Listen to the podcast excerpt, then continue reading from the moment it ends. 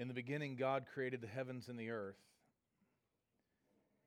The earth was without form and void, and darkness was over the face of the deep, and the Spirit of God was hovering over the face of the waters.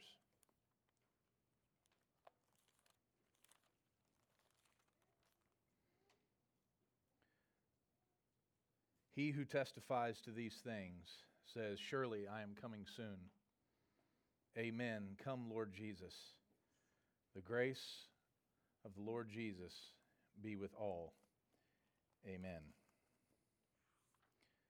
Those were the first two or three verses of the Scripture and the last two or three verses of the Scripture. From the beginning to the end and everything in between, our God has not changed, and nor will He ever. This morning's message is entitled The Never Changing God. And we're going to be looking at the second incommunicable attribute of our God. Last week we looked at the independence of God. Today we're going to be looking at the immuti- immutable or the immutable aspect or attribute of God. Immutability, if you will. In nature, there are many creatures, animals, bugs, lizards, creepy, crawly things that can change their color and their physical orientation in order to mimic the world around them. One of my favorites are the octopuses or the octopi, I guess is how you would say that plural, or squids in the oceans that can change their color and look like the seafloor, if you will. Whenever I'm watching, like, uh, I don't know, the Discovery Channel, the Nature Channel, I don't know, Tree Hugger channel. I don't know what it is. Anyway, hmm. when I'm watching one of those channels, I, I, I, just am fascinated by those, by those animals in the sea that can change their appearance so quickly, both to protect themselves and also to hide themselves from prey that they might end up eating. Now, typically, these animals can change their features to hide from predators or sneak up on prey. And for instance, the Arctic hare, which is a rabbit, okay, the Arctic hare and the chameleon have a different appearance depending on the season or the circumstance. And so, for instance, the Arctic hare in the spring and in the summer actually has brownish gray hair, very similar to our cottontail that we see around our houses today. However, as it starts getting colder, that hair ends up becoming white. And so it ends up blending in with the snow that's around them to protect them from predators. However, the chameleon can also change colors to blend in with its surroundings, and that is not so much to do with their uh, with hiding from prey, but actually it's a way for them to regulate their body temperature. That was something new. I wasn't aware of that. You know, if I were a chameleon, I'd be changing my colors all the time. I just change. You know, it'd be kind of like changing socks, if you will. But it also does make them harder to detect. Now, every living organism has the ability to change based on their environment. Every single organism, based on their environment, their circumstance, or their cycle in life. In fact, the ability to change or adapt is one biological definition of life. And so there are a few definitions that biologists give uh, to what makes something actually alive. You know, what makes a, a, a, squirrel different from a rock? Well, what are those biological definitions? And one of them is the ability to adapt to their environment, their ability to adapt. Adaptations are absolutely crucial for us as humans, too. New experiences, new circumstances, new challenges force us to adapt. Now, we may not necessarily adapt physically, although historically we might be able to look at generations before us and see physical differences in different humans that based upon location and those sorts of things. But in general, we have to adapt as well. In fact, there's an idiom that says we either adapt or die. Adaptation is important in an ever changing world, but this is not the case for God. And this really kind of puts a wrinkle with some individuals who are sort of liberal theological scholars. They really want God to change, they want God to have the ability to change. And I don't just mean uh, his appearance, if you will, which is an odd thing considering that God is spirit, right? But wants to be able to change his measure for morality, his measure for holiness, his measure for perfection. All of those things liberal scholars really want, and they will do everything in their power to contrive the Word of God to make it seem as if God can change. But our God does not change. And Wayne Grudem defines this divine attribute of immutability or the unchangeableness of God as follows He says, God is unchanging in his being, in his perfections, his purposes, and his promises, yet God does act and feel emotions.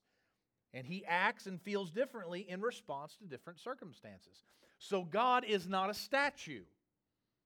God is not a statue. He does interact with the world around him. And his emotions will be influenced, if you will, and we'll use that word very loosely this morning, by those around. If sin is present, guess what? God is angry. If holiness is present, what do you know? God is happy. Now, the difference between you and, you and I and God is this when someone sins or someone is acting in a holy manner, we didn't predict that. We didn't providentially will that to occur. So, in some sense, we're surprised. Now, as far as the sin thing, you know, when we see somebody sin, we're not really that surprised, right? Especially depending on who it is children. Okay? And so, but in reality, we're, we're somewhat surprised. We couldn't predict that. God's not. God is not surprised. So, God has the ability to have joy, happiness, and anger at something, have those emotions, and react to those emotions, even though He's not surprised in the least because it was by his providence that these things occurred in the first place. So while this attribute or doctrine is not one of them that we often think about, I, am I'm, I'm willing to bet that most of us don't go to bed every night thinking about the immutability of God. Oh God, I am so thankful that you are immutable. Right? That's probably not a word that's typically on our the tip of our tongue. Now, we will oftentimes in church, we will thank God for being unchanging and things. We'll refer to that right? But it's not one that's necessarily just sitting there, just like it's not something that we're praising Him for all the time because it's an, it's an, it's just it's it's a little bit more obscure, if you will, that doctrine. But I would argue that it is one of the most important attributes of God and one that we rest our everyday lives on. And I will also argue this. Even though we said last week, and I'm going to refer to this again towards the end of the message, even though we said last week that God is not dependent on anything in creation, I would argue that his attributes are interdependent. Meaning this the other attributes of God are dependent upon the immutability of God. So, if I could say it this way if God can change, then so can God's faithfulness, so can God's dependability. So we rest heavily on this doctrine that God does not change. So let's look at the unchanging goodness of God. Scholars could write books, and they have, on this one attribute. We could fill libraries talking about this one attribute of God. But this one sermon, we don't have enough time to explore the doctrine exhaustively, so we're not going to be able to do it justice in that way. So, what we're going to do is we're just going to survey the landscape and cover those topics which seem most pressing. So, one pivotal concept that we should understand is how God's unchangingness, and that's what we're going to describe this as, is tied to his goodness and our benefit. Now, this is something that we need to pay special attention to. That his unchangingness is directly tied to his goodness. Let's look at what James writes in James chapter 1 verses 16 through 18. He says, "Do not be deceived, my beloved brothers. Every good gift and every perfect gift is from above, coming down from the Father of lights, with whom there is no variation or shadow due to change. Of his own will he brought us forth by the word of truth, that we should be a kind of first fruits of his creatures." Let me say this again. He, it says here, with whom there is no variation or shadow due to change. None. So, as you know, is when the sun changes location in our sky, the shadows change. they get longer, they get shorter, right? That's not so with God. God is not influenced by our circumstances. Now, there are times in life for us which are very difficult. Some of these difficulties, some of these times are due to the brokenness of the world. And I think others, I think that we all would admit that the difficult times are a result of our own sin and our own brokenness. And it's during these times that God, through His Word, Spirit, or action, can and does rebuke us. God rebukes sinners. He does that through His Word. The Word rebukes us when we are sinful. He does it through His Spirit. His Spirit convicts us when we are sinful, or it should. If it does not, then we need to reevaluate our salvation.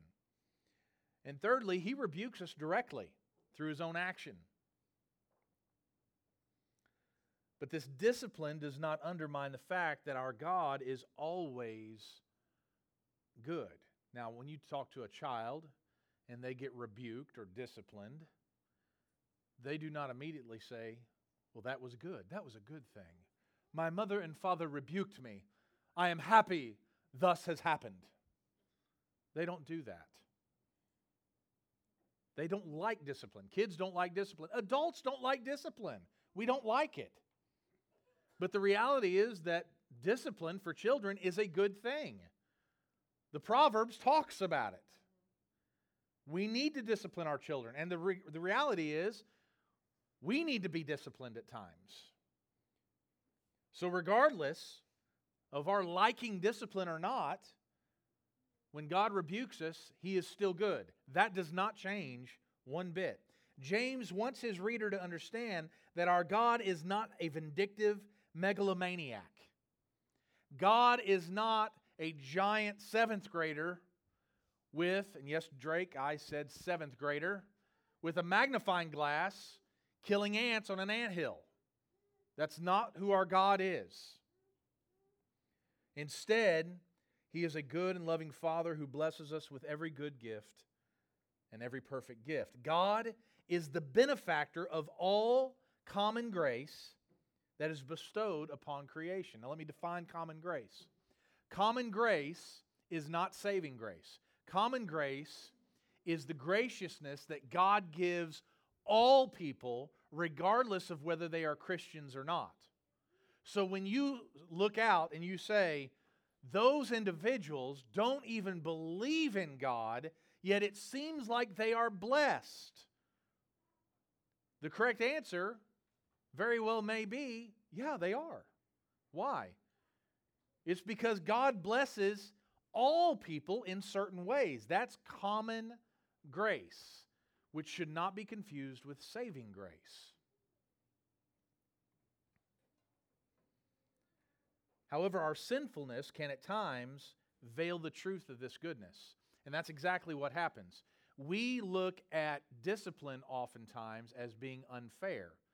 And we're going to get back how this, how this ties into the immutability of God or the unchangingness of God. But we, we just need to sit here for a second. We look at discipline as a negative thing, and the reason we look at it as a negative thing is because of our sin. Our sin blinds us or veils us to the purposes of God at times, and so we just cry out, that's unfair. When the reality is this is that God is always fair. In fact, I would even argue this is that God goes beyond fair because the only one who never deserved discipline or punishment or rebuke received it on the cross. So the unfair thing is that Jesus had to pay your price for sin in the first place. So let me put it this way. If later on you get rebuked you get disciplined by the Lord, but you're not hanging naked on a cross with nails in your wrists and in your ankles with a, with a crown of thorns on your head. If that's not how you're being disciplined, then you're living the good life.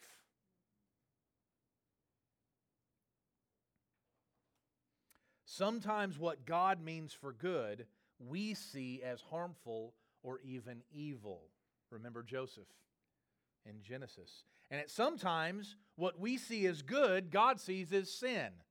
Sin skews all of this. What is good is not defined by us, but a holy God. Now, here's where I tie this back into the immutability of God. How does this relate? It relates in this way. Let's look at what Paul says in Romans chapter 8, verses 28 through 30. He says this We know that for those for those who love God all things work together for good. For those who are called according to his purpose. For those whom he foreknew he also predestined to be conformed to the image of his son in order that he might be the firstborn among many brothers. And those whom he predestined he also called. And those whom he called he also justified. And those whom he justified he also glorified. Now, let me just pause here. How is that tied to the goodness of God, the gifts of God that James talks about? Well, this is the reality. If God changes, we cannot rely on that promise. If God can change, if God has the ability to completely change his personality and his attitude, his morality, his goodness, then we cannot trust that those who he foreknew, he also predestined. Maybe God just decides one day, you all annoy me, I'm changing my mind. But that's not our God, because our God is good, and our God is dependable, and our God fulfills all of his promises. Why? Because he is an unchanging God. Likewise, Paul says this in Romans 8 37 through 39. In all these things we are more than conquerors, for through him, through him who loved us. For I am sure that neither death nor life, nor angels nor rulers, nor things present nor things to come, nor powers, nor height, nor depth, nor anything else in all creation will be able to separate us from the love of God in Christ Jesus our Lord. If God is a changing God, then we cannot rely on that promise. And that is exactly what that is. That is a promise for those who love God we have no fear of death. We have no fear of angels or demons. We have no fear of rulers and kings. Why? Because Christ is king. And that's not going to change as long as God does not change. For those who truly love God, for those who are joint heirs with Jesus, Everything God does is for His glory and for our good. This does not change, and the doctrine of God's immutability teaches this.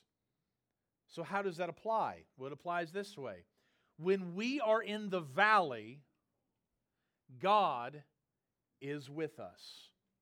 When we are on the mountaintop, God is with us. In our deepest depression and sorrow, God is loving us. In the presence of our fiercest enemy, God is standing with us and He is fighting for us. And when it seems that all hope is lost, our God is ruling and reigning on His throne. So our circumstances change, but our God does not. You may feel like you are in the deepest pit of grime, depression, sorrow. Catastrophe has struck your life. You do not know where to go. You are in the deepest of the darkest of valleys. Where do you go? That is not a question that God has to ask himself. Why? Because God is not surprised, nor is God leaving you there by yourself. You may feel alone, but you are not you are not.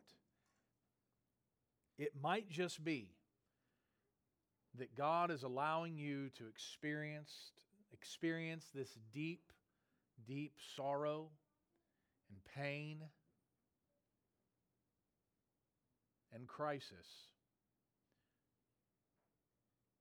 to leave you nowhere else to turn but to Him.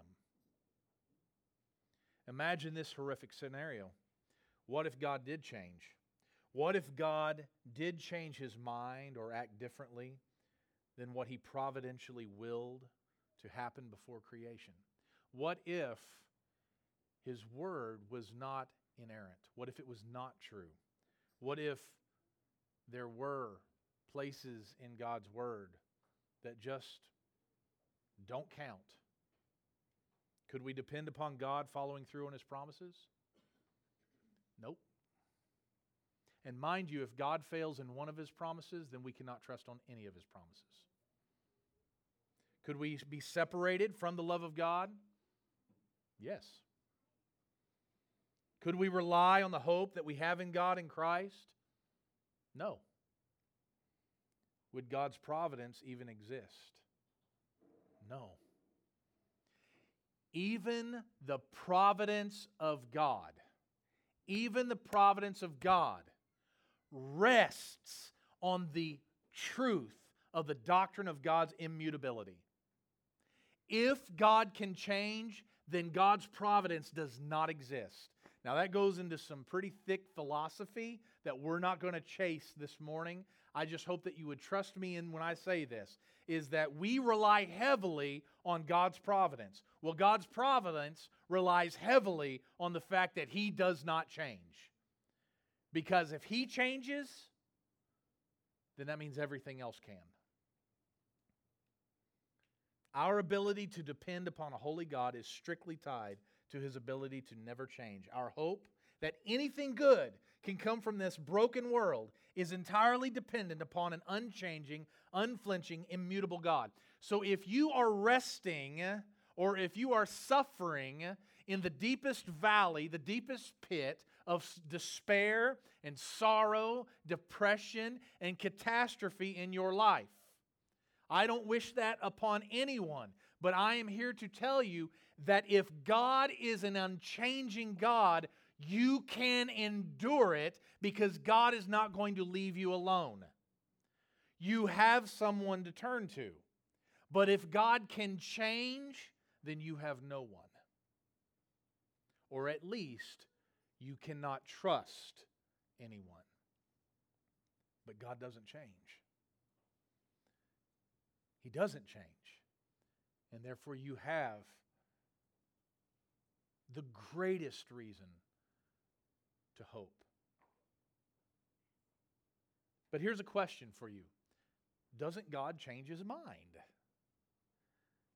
So, this is an argument that many, even in the church, will say that God can change his mind like we do. We change our mind often.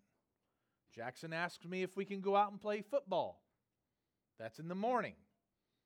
And five o'clock rolls around after a long day of work, and Jackson says, Can we go out and play football? I'll say, Jackson, not today. And then he has this well rehearsed refrain But, Dad, you said. Anybody who has, who has children knows that refrain very well. But, Dad, or but, Mom, you said, right? And whenever you hear a child say, but, Dad, or but, Mom, doesn't, that's not good. That's not good. Might as well add another T on the end of that word. Anyway, you'll figure that out later. Doesn't God change his mind? In the book of Jonah, God sends the prophet to Nineveh in Assyria, okay, to proclaim the gospel. Now, during this proclamation, God promises to destroy the city of the inhabitants if they don't repent. So, Nineveh, bunch of pagan folks, okay? They don't believe in God, they don't believe in the gospel, they're not faithful at all, they're just a bunch of rampant heathens, okay? Bunch of sinners, okay? Well, here's the deal God says, Jonah, go over there and proclaim the gospel, or I'm going to destroy that city. Well, what does Jonah do? He goes the opposite way and gets swallowed by a big fish, right? That's what happens. Well, in Jonah 3:10 it says this, when God saw what they did, repent, how they turned from their evil ways, God relented of the disaster that he said he would do to them, and he did not do it. Well, that verse seems to tell me that God changed his mind. And if God can change his mind, doesn't that mean that God can change his mind about anything? Well, I know I said I saved Brittany Jones, but I didn't like that cupcake. So I'm just going to take that away. I'm sure he'd love your cupcakes, Brittany. It's okay. Doesn't God change his mind? Isn't this example of God changing? Well, here's the answer yes and no. Yes and no. So, what do I mean by that? Well, God did relent of the disaster that he was about to rain down on the city, and this change, though, was a part of God's providence. L- listen, when Nineveh, when Jonah, when he asks Jonah to go to, go to Nineveh to proclaim the gospel, okay, and I call it the gospel loosely, it was a proto gospel, okay? When, when he asked Jonah to go and preach the gospel to the Ninevites, and Jonah says, heck no, and he ends up going the other way and getting swallowed by a whale, God wasn't like, oh my gosh, I can't believe it. I can't believe Jonah disobeyed, and I can't believe that big fish swallowed him up. I'm so surprised. God does not sound like he's from Downton Abbey, but I'm just, that's where I went with it. I don't know. Forgive me. Okay? That's not our God. God is not wringing his hands like my, my plan's going to be messed up. All of this is part of God's plan. And so when God says, I'm going to destroy Nineveh if they don't repent, is that true? He absolutely is going to destroy Nineveh if they don't repent. But God is also not surprised when Jonah gets vomited up in Nineveh, preaches the gospel, the Ninevites uh, repent in sackcloth and ashes and turn to God, and he relents. God's not surprised about that. I can't believe I changed my mind. Why does he know he did? Because he providentially willed it in the first place. This was all part of God's plan. Every bit of it. He was not surprised in the least. Yet at the same time, his actions and his attitudes were genuine. They were genuine. He was genuinely furious at the Ninevites for their sin. He was genuinely furious at Jonah and his sin. He was genuinely blessed by the repentance of both. But it was not a surprise. So, yes, did, did God turn from destruction to grace? Yeah. Did God's providence change in the least? No. No, God didn't change in any of this. If I could, let me describe it this way. If instead of describing his plan to destroy Nineveh from a lack of repentance and indulgence in sin, what if God had simply said this Jonah, I want you to go to Nineveh and proclaim the repentance to the city, but I'm going to save them regardless. Jonah, I want you to go to Nineveh and I want you to proclaim the gospel, but whether you go or not, I'm going to save them anyway because that's part of my plan. I'm going to save them anyway. What kind of motivation would that be for Jonah to go? He would have ran the other direction. And he didn't want to go to Nineveh. It's not nice there. It's not Boca Raton. It's not any of that, okay? Furthermore, what reason would Nineveh have to turn to God if there was not a threat of destruction? Let's face it, folks, hell is real and Jesus talks about it a lot. And it's not just because it's geography, it's because hell is a threat. It is a very real threat that he uses to scare people out of hell and into his loving arms. Okay? Now, we do not accept Christ for fire insurance, but at the same time, Christ does save us from hell. Jonah's mission and the threat of destruction towards the Ninevites were a means by which God's providence came to fruition. If we believe in God's providence so much, why in the world do we send mission, missionaries out? What's, what's the point? If God's going to save them anyway, if that's part of God's plan, if God saved them before the foundations of the earth, why do we send missionaries out? Because we're not going to mess up God's plan. We don't have that power, right? So then why do we send them out? That's actually some that's a legitimate question to ask. And here's how I would answer it. Because missionaries are the means by which the gospel gets proclaimed. That was also in God's providence. What if God's attitude towards you changed like man's attitude? What if our salvation wasn't simply dependent upon the blood of Jesus, but on God's moody disposition? What if God was a seventh grader with the mood of a seventh grader? We'd all be in dire straits. By the way, Drake, when you become an eighth grader, I will still be referring to seventh graders and you'll be out of the woods, okay? You're just falling in a very unlu- un- unlucky lot right now. But what if God's disposition changed? Where would we stand? And he looks at me, and God looks at me, he says, Well, Chris, you're very annoying today. I think I will smite you. Now, here's the, fo- here's the thing, folks. I annoy a lot of people all the time. I can be a very annoying person. I know that. When you're this handsome, you're about to turn some people off. We just recorded that on podcast. I am going to save it. You laugh because you know it's true. Anyway, I, for one, am ecstatic that God's disposition is not like the weather. I am so thankful that God doesn't just change his mind flippantly, that God doesn't get done with a hard day's work and just, he's done with me. He's just done. That's not our God. God is not moody, folks. He's faithful. So let's finish by saying this briefly. Let's look at the interdependency upon God's of God's attributes. We've already seen from last week that God's independent on anything in the created order, including time and history. However, we can say that God's attributes are dependent upon each other. So, without going into too much detail, let's look at this. If God could change, would God be faithful?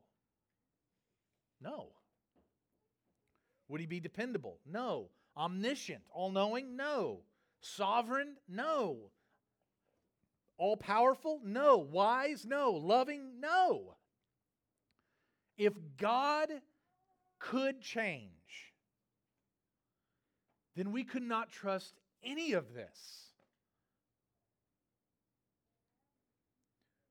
When the world around us is changing day by day, minute by minute, it is hard to put our faith in anything, and that's why Paul tells us to put our faith in God in 1 Corinthians 2 1 through 5. And this is what he says And I, when I came to you, brothers, did not come proclaiming to you the testimony of God with lofty speech or wisdom.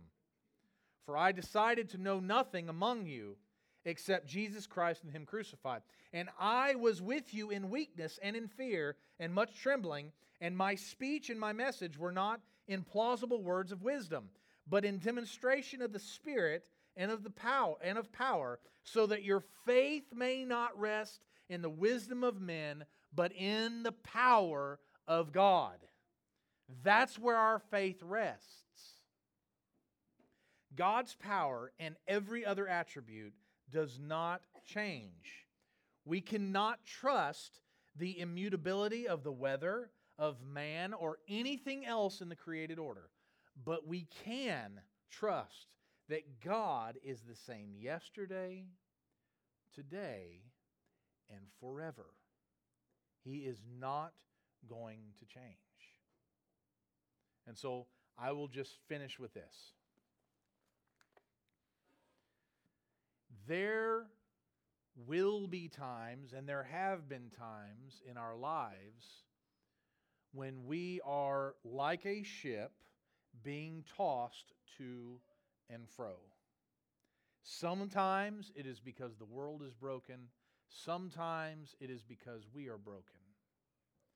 But in all of these things, for those who are in Christ, we have the confidence to be able to say this that we are more than conquerors